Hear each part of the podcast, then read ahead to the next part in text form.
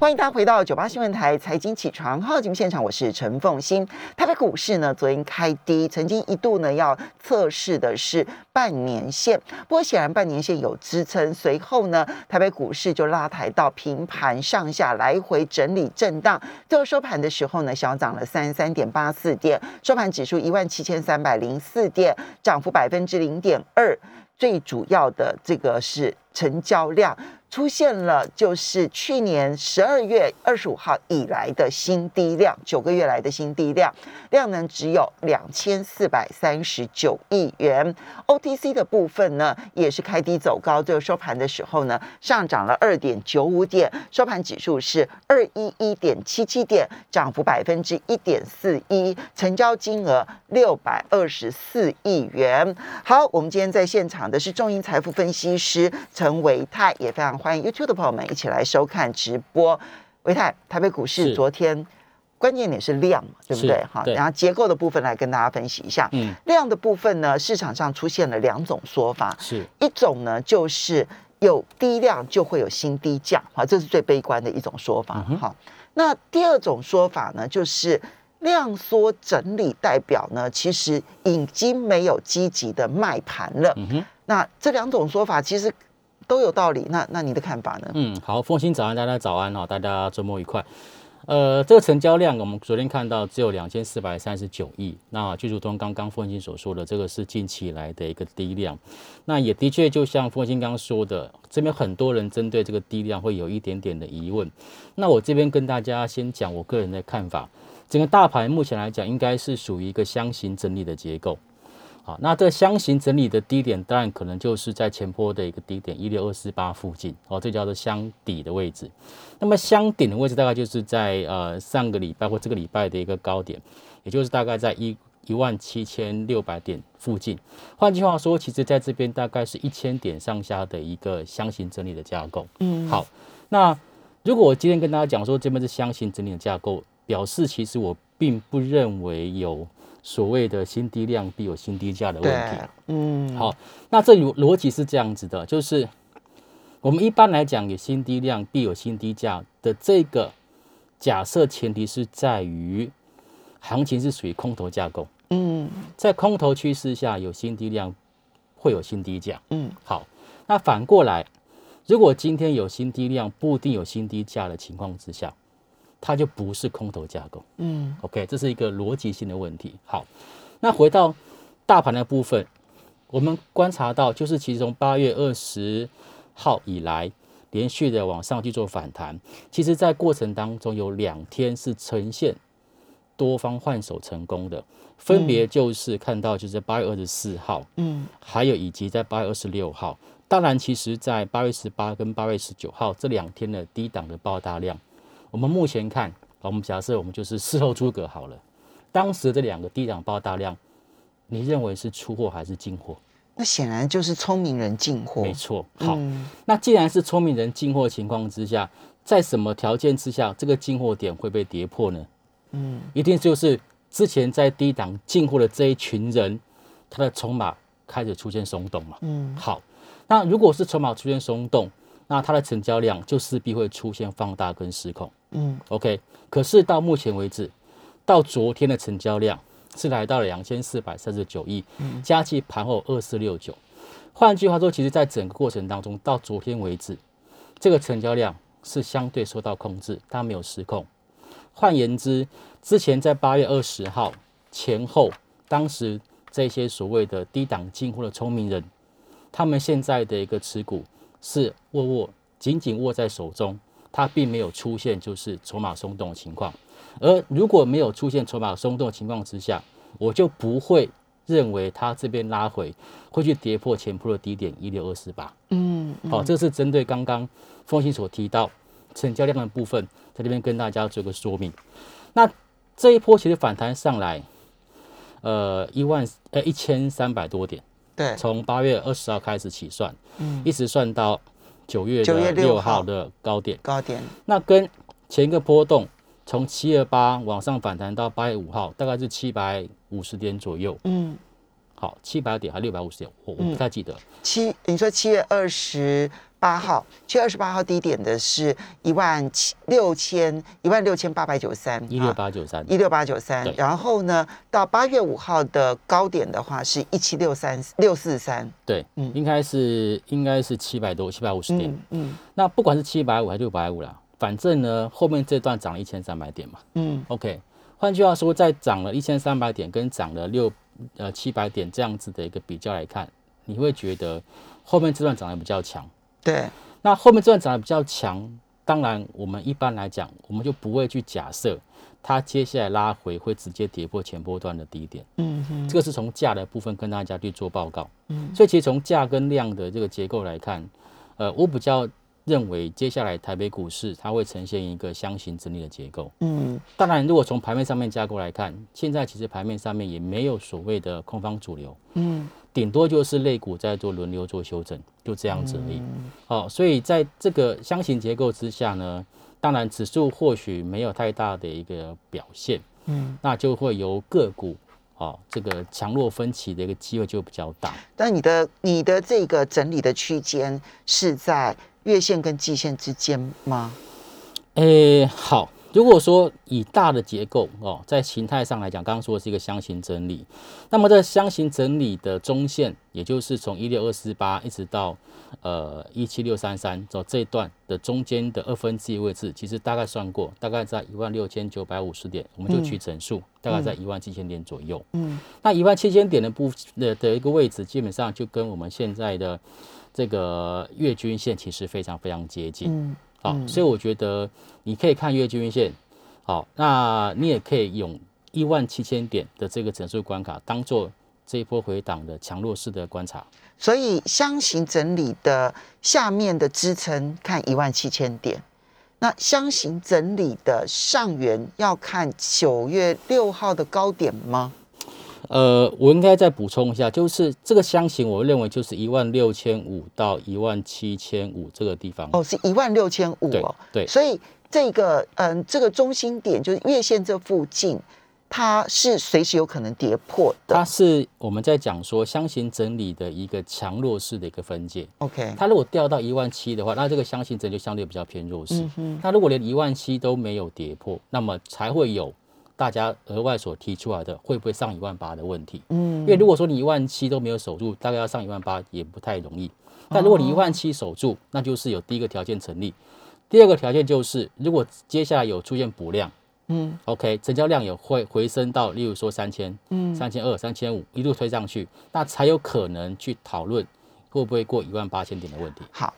一万七千点是强弱指标，是守得住一万七千点，表示它是强势的区间整理。 ，yes，整理完了之后要再攻高的。对好、如果一万七千点守不住，那它就是一个弱势的整理。那但是并不代表它走入空方，嗯对只是它整理的时间可能要拉长，对幅度可能要再拉深。是那下缘的部分就是一万六千五百点。是，好，所以一万七千点的观察指标的意义在这个地方对。那对距离现在当然非常的接近了。是那你刚刚提到说，目前你不认为是空头，所以呢，你才不用这一个新低量就会有新低价这一种空方的思维来看待它，而是你认为这个量缩整理代表的是卖盘的缩手。好，那如果是这样的话，你要说空头没有主流，那多头有主流吗？很尴尬，没有。。好，所以空多空都没有主流 对，所以现在大概就是一个个股表现的一个情况。嗯那法人的部分呢，其实我们在上礼拜也跟大家分享过。其实我个人观察，法人目前其实并没有特别的针对某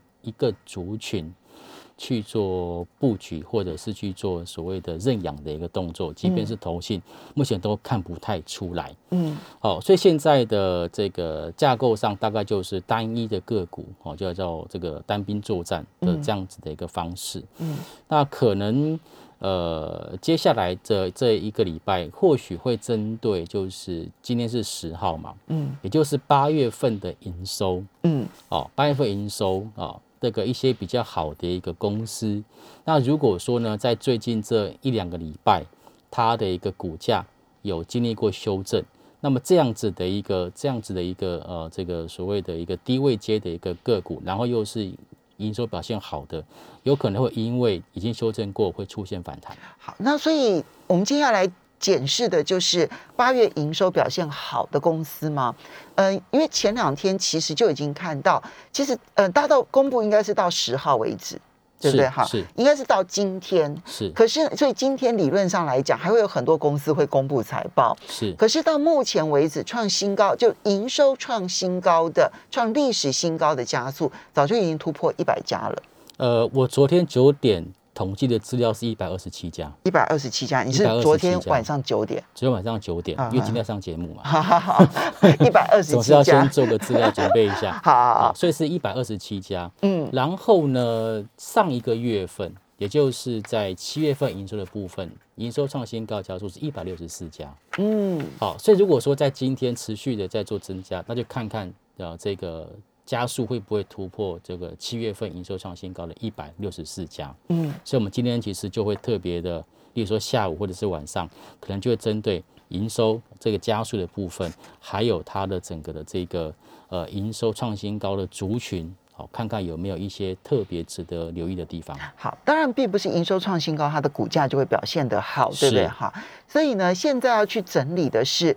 营收表现好，然后跟股价去做搭配。嗯然哼，后，如果营收好，股价也反应的话，它才是强。如果嗯对营收好，结果股价反而下跌，那你要小心注意，它可能有潜在的利空或者是筹码松动的问对题。对对对对。嗯，没错，好，那我们可以来现在来就来看一下，就是在呃今天早上，呃不知道有没有更新的消息啊啊更新的更新，我们来看一下，呃如果说现在来看还是一百二十七家，嗯所以可能还就是还是属于就是跟昨天晚上一样的人一家个数九字点。嗯上班嘛，对不对？好，OK。 有些人，有些财务长他们是半夜上传，哦，真的吗？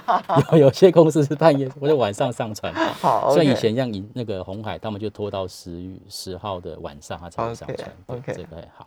那这边看起来大概在呃营收创新高的这个族群里面哦，我昨天也大概看了一下，其实 IC 设计还是最多的啦。嗯嗯， IC 设计还是最多的。不过很妙的就是 IC 设计虽然多，但是如果我去看，同样去搭配就是法人的买卖潮，其实 IC 设计在过去这一两个礼拜，其实法人买超不多。买超的不多，对，有的卖超呢，对对对对对，有的还出现卖超，尤其是像是这个大家最近常常听到的 driver IC，啊、驱动 IC，对，驱动 IC，包括天域、敦泰或者是联咏这三档个股，其实在呃八月份营收的表现上都是创下历史新高。嗯，可是他们在过去这一个月里面，其实三大法人是站在净卖方的情况。三大法人都站在卖方，就是三大法人加计起来是卖方的。嗯 o k 所以像这样子的一个标的就很有趣，就是说，哎、那法人如果说他的卖压告一段落之后，那这些营收好的这些公司，股价又修正过的公司，会不会容易在下个礼拜往上出现止跌跟反弹？好，我们要稍微休息一下哈，等一下回来呢，这个部分呢算是一个教战手册哈，到底营收好，但是法人卖超怎么办？欢迎大家回到九八新闻台财经起床号节目现场，我是陈凤欣，在我们现场的是中银财富分析师陈维泰，非常欢迎 YouTube 的朋友们一起来收看直播。好，维泰，我们刚刚提到了，嗯，营收好是不是代表股价好？有的时候不一定哈，嗯哼，因为你看到，比如说 IC 设计啊，其实在八月份的营收创新高的加速是非常多的。可是呢，有一些个股虽然创历史新高，但是你看到三大法人都站在卖方，哈，嗯哼，天域啦、敦泰啦、联勇啦，哦，都站在卖方。要如何去解读三大法人卖超这一些营收好的个股，哈？怎么去搭配它的股价表现来决定我们的进出策略？好。呃，其实法人在卖超的原因哦，大概就两个。第一个，尤其是投信那一支的部分，他可能觉得，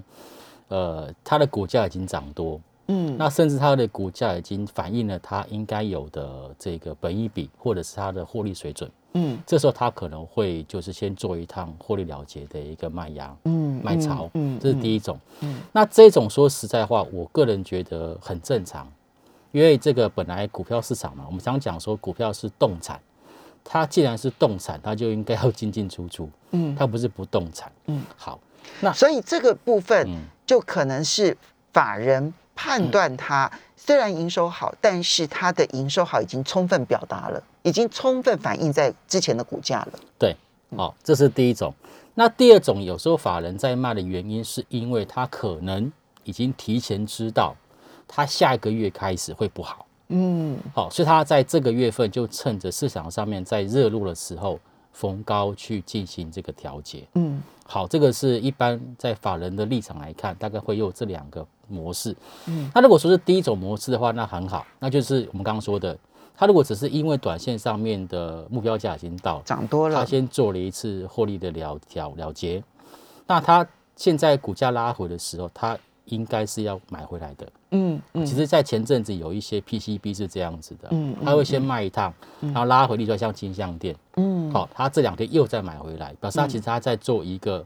区间的操作。嗯好、那如果是第二种，就是刚说到他他如果研判接下来的营收的高峰已经过了，过了，那他接下来可能就不一定会再把他们手中的这些持股做买回。嗯好、所以这个是两种比较不同的一种情境模式。嗯。那这两种情境模式的话，投资人该怎么去应对呢？因为我们其实并不知道投信真的卖出，或者是外资真的卖出的原因是什么。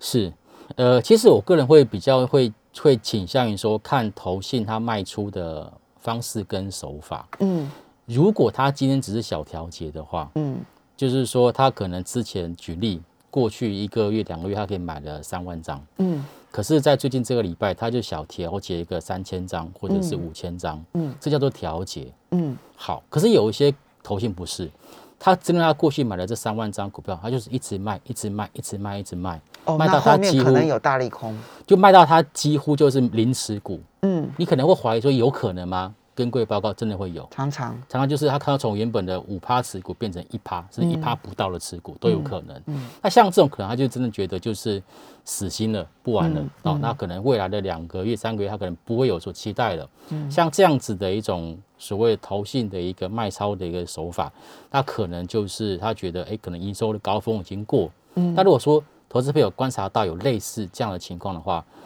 短线上面股价也许会跌升反弹，可是可能就不要特别期待它会出现像过去一样所谓的波段性上涨的一种情况。好，这个呢是第一类哈，就是虽然营收非常的好，但是你看到三大法人在卖，尤其是投信在卖。那么如果它只是小调节，就比如说你刚刚举例的三万张，它就卖个五千张，嗯，好，那这个时候呢？虽然如虽然卖个五千张，就是你要看它累计哦，然后你也不用担心，它可能只是之前涨多了，希望它稍微调节一下，它还在区间操作范围，但基本上是看好的。是，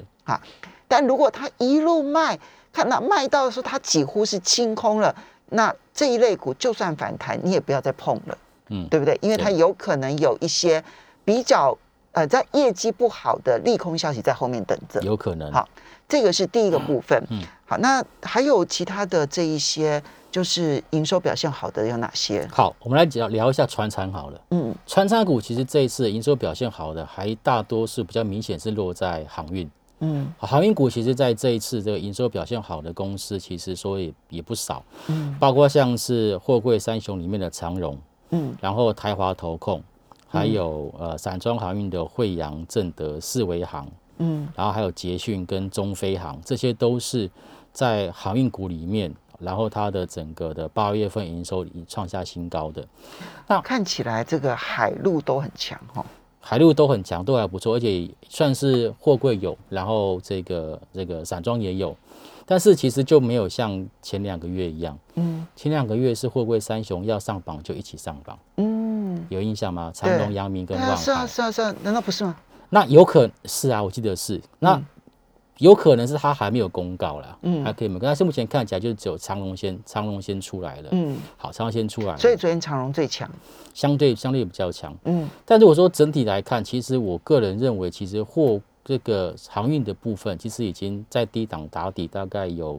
两三个礼拜的时间。嗯好，那可能量缩让它筹码做沉淀，毕竟它的整个的这个基本面，你假设以 EPS E 来讲，的确还算是还不错的一种数字。嗯，所以我我我会觉得说，接下来的一个航运股其实不用刻意的去把它做杀低，嗯它可能因为前面的筹码比较乱，它需要一点时间做整理。但如果站在基本面的角度来看，我觉得航运股其实未来它还是有可能会止跌跟反弹。好，那手上有的不杀低，对不对？嗯，那手上没有的呢？如果手上没有的话，哦空手的朋友，我觉得应该是以我以我现在的看法，我会比较 focus 在就是散装航运的部分。嗯因为其实货柜轮的部分，其实我个人觉得它的涨价的一个效应，其实已经慢慢慢慢淡化，这是从资本市场角度来看。但是在前一阵子，其实散装货航运的部分没有涨得特别的多啦。嗯好，所以我觉得这部分是可以稍微去做留意。那指标股当然除了四维行之外，当然像是这个新兴行业跟域名，哦，这些都是属于法人比较容易会接触的一些公司，我觉得是可以特别去做留意。好，所以船产的部分你比较偏重航运的散装，对不对？是。嗯，好。那还有哪一些营收表现好的个股？好，如果说就就就 IC 里面来讲，当然还是要提一下联电了。因对，为昨天联联家军很强啊。对联电哈，那联电其实在呃昨天公告它的营收也是创下历史的新高。嗯好，那股价上来讲，说实话，联电它在最近的股价表现也的确是呃比这个台积电稍微亮眼一点点，稍微强势一点点，嗯甚至它在这个礼拜哈还创下波段性新高，一度来到了七字头的一个股价水对呀、啊准。对，好，那事实上，其实法人其实对联电的一个买超，其实也是比较积极一点的啦，哈。所以我觉得联电应该算是，如果接下来指数要往上去做走高，它必须要去做一个表态的一个指标股。嗯，好，那半导体除了联电之外，其实我有发现到有一所以些所以嗯联电可以追吗？联电可以因为它追哈，这个嗯前两天呢， 礼拜礼拜二、礼拜三下跌了两天之后，昨天是整个台股能够翻红最重要的领领军领头羊，哎，是能追吗？好，这个哈、跟我最近在研究的一个主题有关了，就是台积电跟联电到底嗯还可不可以追哈、嗯，我把之前就是今年初就台积电它从高点拉回的那个时间点，嗯我看了一下他们的整个筹码的一个表现，当时所出现的现象是千张大户持股的比例在降，嗯但是呢散户的比例在增加。嗯， OK，对好，是是这样子的一这个情个况，很明显。对，嗯那同样类似的情况呢，说实话也发生在货柜三雄的部分。嗯，货柜三雄在上一个月、两个月也是发生，就是千张大户持股的比例在降，然后散户的持股比例在增加。嗯，也就是筹码从大户换到散户的手上。啊，这要小心好了。好嗯，那我要跟大家讲说，这样子的一个筹码的变化不是不容易出现在所有股票，但是非常容易出现在绩优股，嗯，因为只有绩优股才会引起市场大众的认同。对，但是对啊绩优股一旦出现这样子的一个筹码的一种这个结构上面的改变的时候，很可能在短线上面，他们的股价就会面临到回档的压力。所以联电已经出现这现象了吗？没有，联电没有。这就是我要说的。目前其实不管是联电或者是台积电，你可以发现到联电的千张刀持股还在往上做增加，到上礼拜为止。嗯但是散户的持股比例却是往下在减少，嗯所以我个人觉得这一波其实联电它应该还是没有，还是没涨完哦，嗯，还是有机会。嗯那同样的连台积电也是，嗯，台积电在上个礼拜也是千张刀持股在往上做增加，但是散户持股比例在往下降，嗯，所以这两档个股其实都没有出现我刚刚所提到就是筹码的一个从大户流到散户手中的一种现象。对，那或许也是因为这样，呃，我认为说接下来的指数理论上不会太难看。嗯。好，这个是我我我个人的看法了。好，所以这个呃其实也是大家可以，这是第二个哈。今天我们来谈的这个叫战守则，对不对？哈，就是是当市场一旦这个有一些个股热到一定程度的时候，要追不追？其实你看它的那个筹码大户跟散户的比例，因为我记得货柜三雄当初在下来之前，也出现了千张大户减少而散户增加的一个现象。是所以这种千张大户缩减少，然后散户大幅度增加，其实这种这种热门股就要反而小心了，对对不对绩优股， o 对 k，没错。好，所以这个是联电跟台积电，这样看起来你觉得是能追的喽？我觉得拉嗯回可以承接啊，但不要用追的方式，因为毕竟成交量两千四百三十九亿，嗯，它连三千亿都不到情况之下，其实对大型股不容易发动。所以不追价，但是还是值得推荐，对不对？哈、嗯哼好，时间的关系，我们要非常谢谢中银财富分析师陈维泰，也要非常谢谢大家的收听收看。我们休息一下，等一下回来节目现场。